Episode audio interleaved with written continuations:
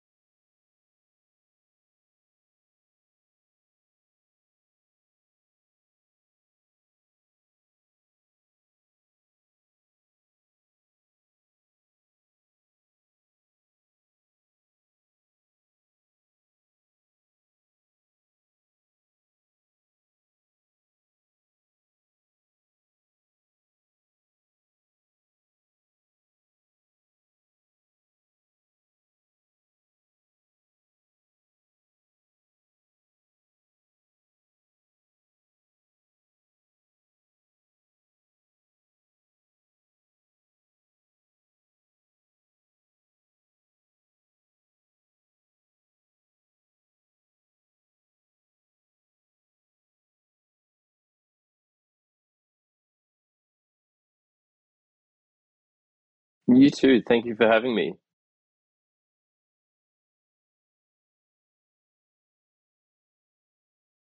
Absolutely. So, Super Ordinary started just over three and a half years ago.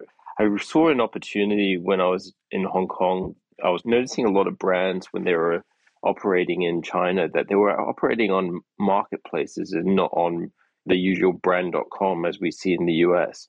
So there was really no direct to consumer model apart from working with these large platforms. And I think the East, in this, especially in Asia, we started to see this movement away from brand.com. And it really piqued my interest to see, well, what happens in a world where there are less and less websites and more and more marketplaces. So that's really how Super Ordinary began. And I actually moved to Shanghai to embark on this like crazy adventure.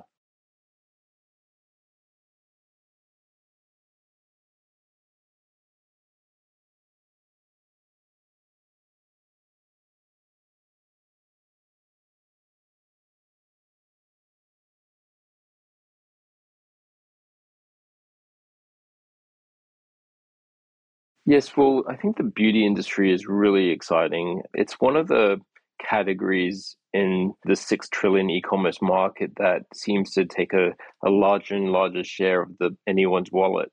One, I think it's exciting because there are so many exciting, beautiful brands out there across different categories within beauty, but also that the consumer is always willing to try new brands. First of all, the margins are very attractive, and also the sizes of the products are very small so, from a logistics point of view and from a brand point of view, it's a very exciting and very always evolving industry. I think what really makes me excited about the beauty market is that also brands are continually being acquired by large strategics. So there's a lot of opportunities for both for small brands and for larger brands. And Super Ordinary plays a really important part in the growth of a brand. Many of our brands that we work with, The Ordinary, Farmacy, really exciting brands out there continually change hands from from strategic to strategic. And i think what we've done is really provided a an operating system to help these brands grow and i'm excited to talk about it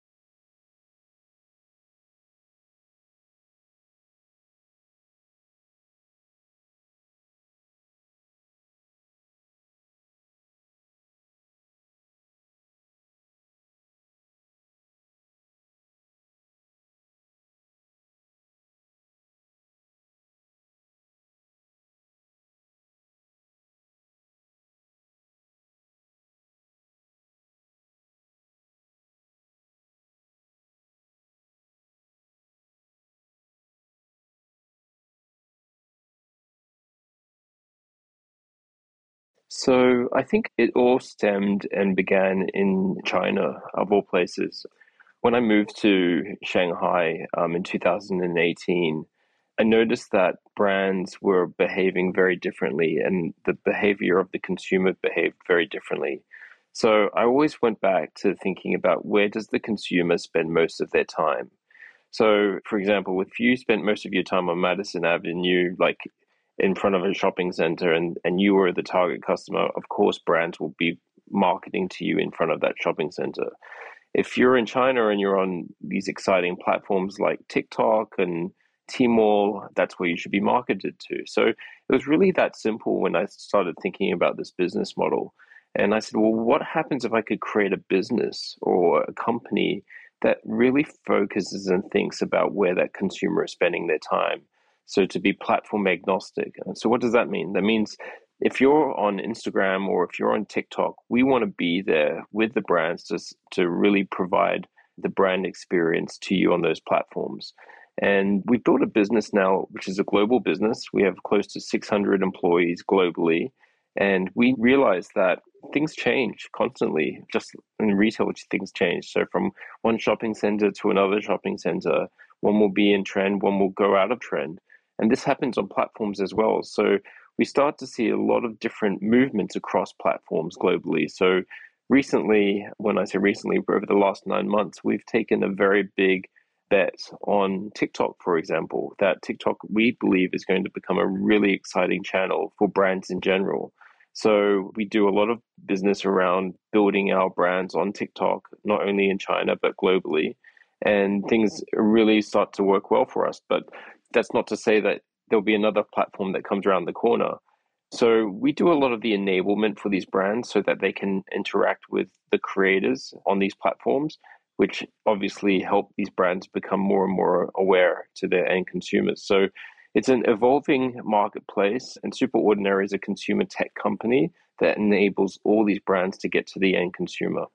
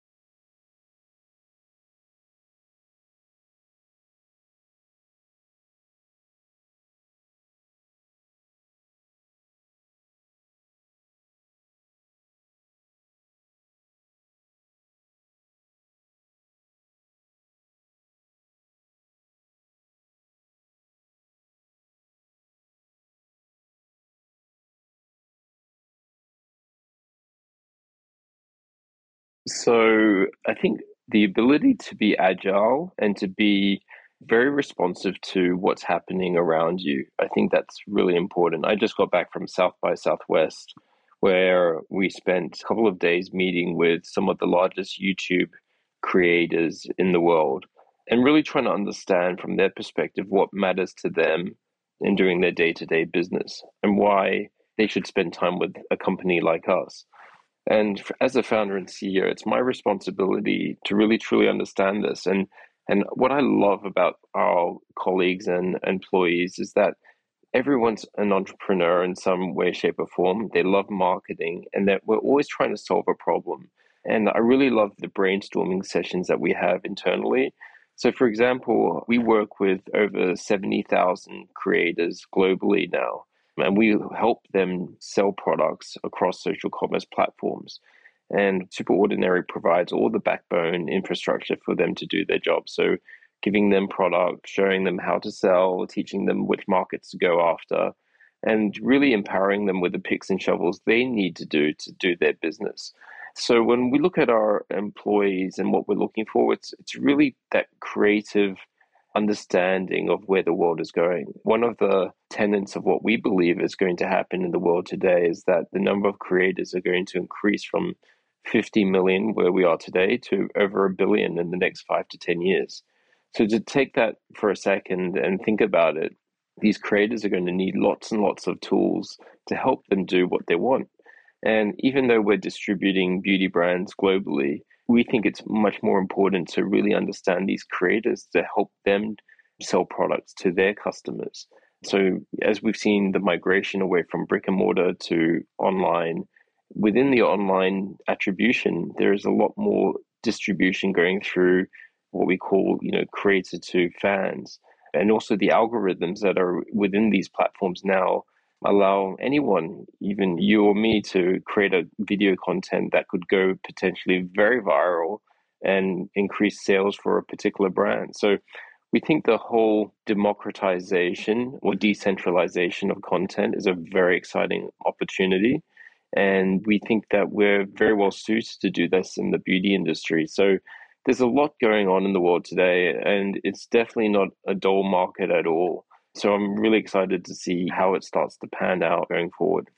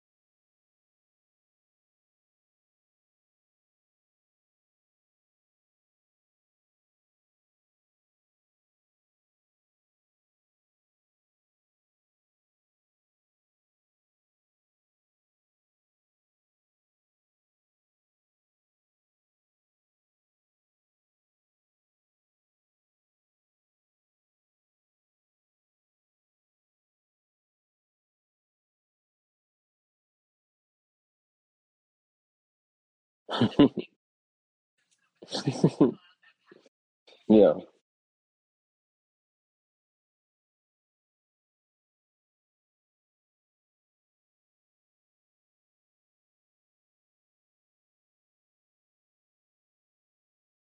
So I would always start with product. At the end of the day, the product has to work. And if it doesn't, obviously the consumer will find you out very, very quickly. So without a great product, authenticity around that product, that's the most, most, most important aspect of any brand.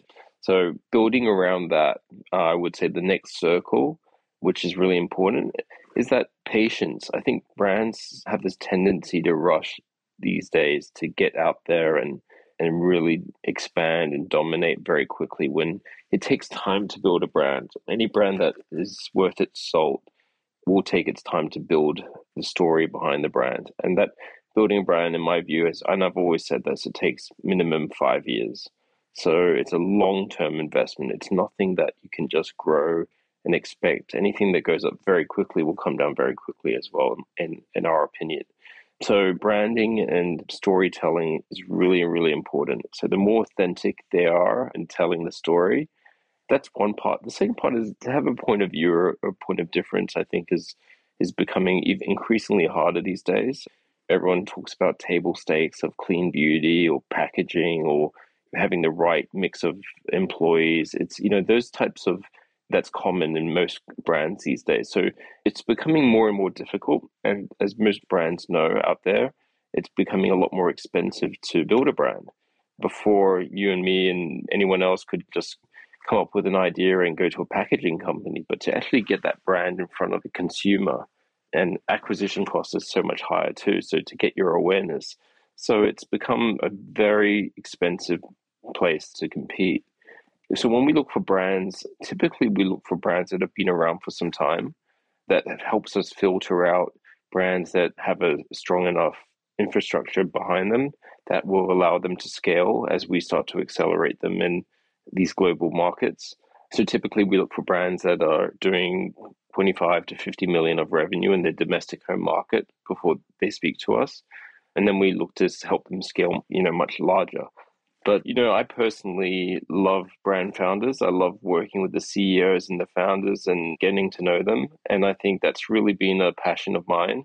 I love all the brands we work with, and I, I just love hanging out with the founders. And I think that's one of the big advantages of my role and my job is that I get to do this. So always excited to meet founders and give them advice and also just listen to how you know some of the problems they're facing but creators themselves are brands now too so it's equally as important for me to get to know them because they're the ones that are really driving a lot of the sales and brand awareness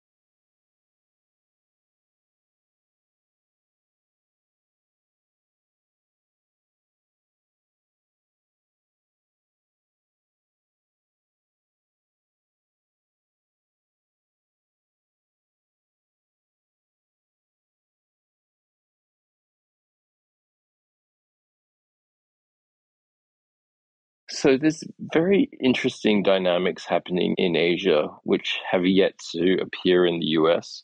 And a lot of it had to do with how the consumer was engaging with their mobile devices. So in Asia, it's very much about, I would say, 80% of all transactions are done on a mobile device. Whereas in the US, you know, it's very much still driven by desktop and then mobile but also the payment gateways were much more advanced in Asia than they were in the US. So there was a lot of learnings about transferring money through WeChat and a lot of these different platforms. I think what's really interesting right now is that live commerce in Asia was something that the West really started to get excited about. So um, there were a lot of these live streaming apps that were being developed in the West, but our opinion was that those would inevitably not be that successful because the consumer in the US was very different culturally. However, we do believe that the next generation of social commerce is going to be driven by short video content. So that's why you're starting to see Meta or Facebook start to develop and put more emphasis on things like Reels and ByteDance and TikTok starting to take larger market shares. We really think that Super Ordinary as a what we would call a B2B2C company, which really helps brands operate on these, these large platforms, there's going to be further need for us to help in other categories as well. So, whilst we started in beauty, it's our idea to really quickly move into other FMCG and lifestyle brands as well, because it's we're serving the same customer. So we've learned a lot about what's happened in the East, and I think that's given us a, an incredible advantage to really start thinking about how the West is going to move.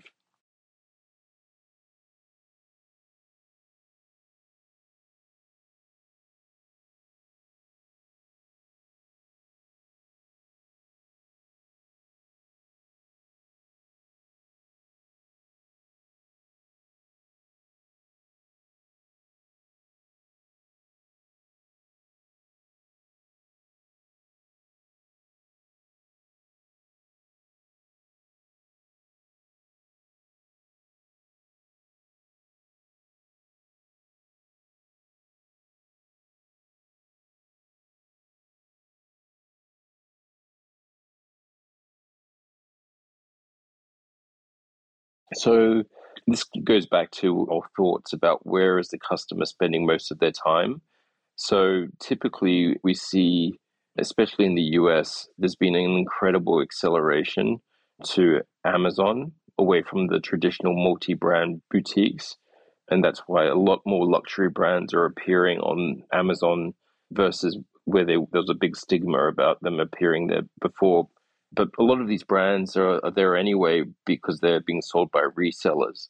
So Superordinary has a very large team here that operate beauty brands on Amazon because we said, well, you might as well own your own presence on Amazon. So the generational segmentation around the customer, it does occur. There's for sure there's evidence of that.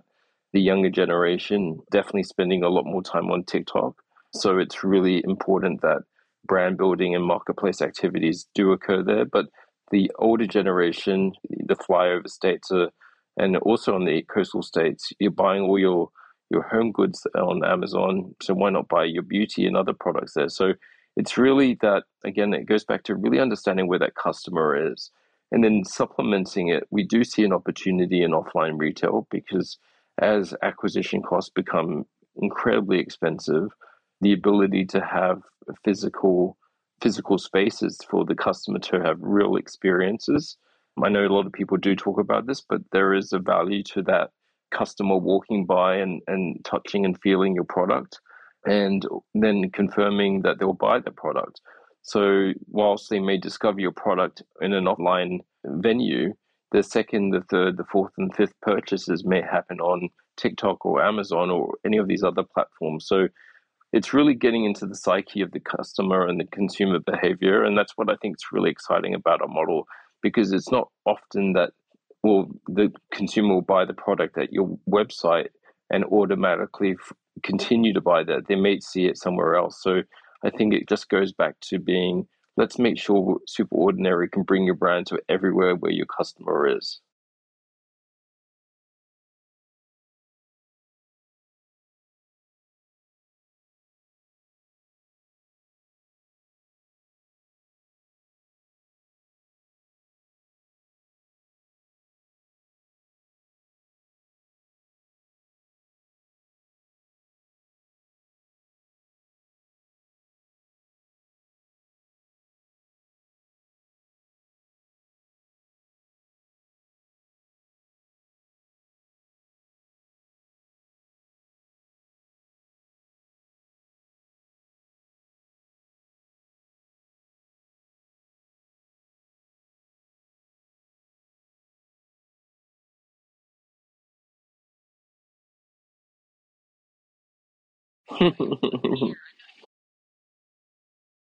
Yeah, I think there's been so much innovation and different store formats, and I think it's really exciting to watch to see how brands are building the new store concepts. And I think everyone's been very familiar with a lot of the technology that's become apparent. So there's been a big shift um, over the last few years to personalization across categories and making the consumer feel much more, I would call, client focused. But I think it's been a challenge as well because you know personalization as a strategy, whether it be by product or by by brand, it has been difficult to scale. And the different um, formats of stores, I don't think anyone's really built something that is leading the way just as yet. I think there's been a lot of fast fashion concepts and supply chain innovation by a lot of the clothing manufacturers. But at the same time, I just think that we're constantly just looking for what the next, the answer to the the retail struggle is. Because as you know, we still see a lot of vacant retail opportunities in the US market. And it's also just really exciting to think like what could and what should be in those places and, and how can we reinvent the retail space for the next generation.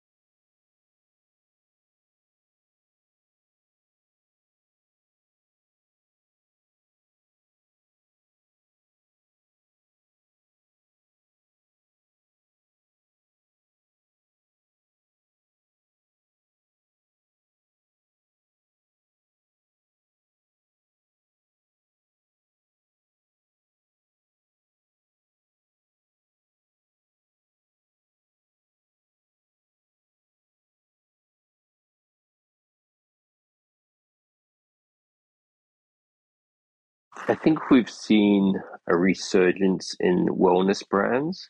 I think color, obviously, through COVID, has had a pretty significant retraction just because of people have been much more focused on skincare. We're seeing a lot more interest in anti aging products. I think that's been something that COVID has accelerated. People concerned about aging, but also there's been an increased appetite for ingestible products. So anything to do with vitamin supplements, collagen, that's been a very exciting part of the business. So we're always on the hunt for brands that have efficacious results in that area. But wellness has definitely become a very hot topic. So anything that helps your immune system or anything that really helps you have a happier, healthier life, that trend's accelerated. So less and less on color, but more and more on skincare, wellness, and um, personal care.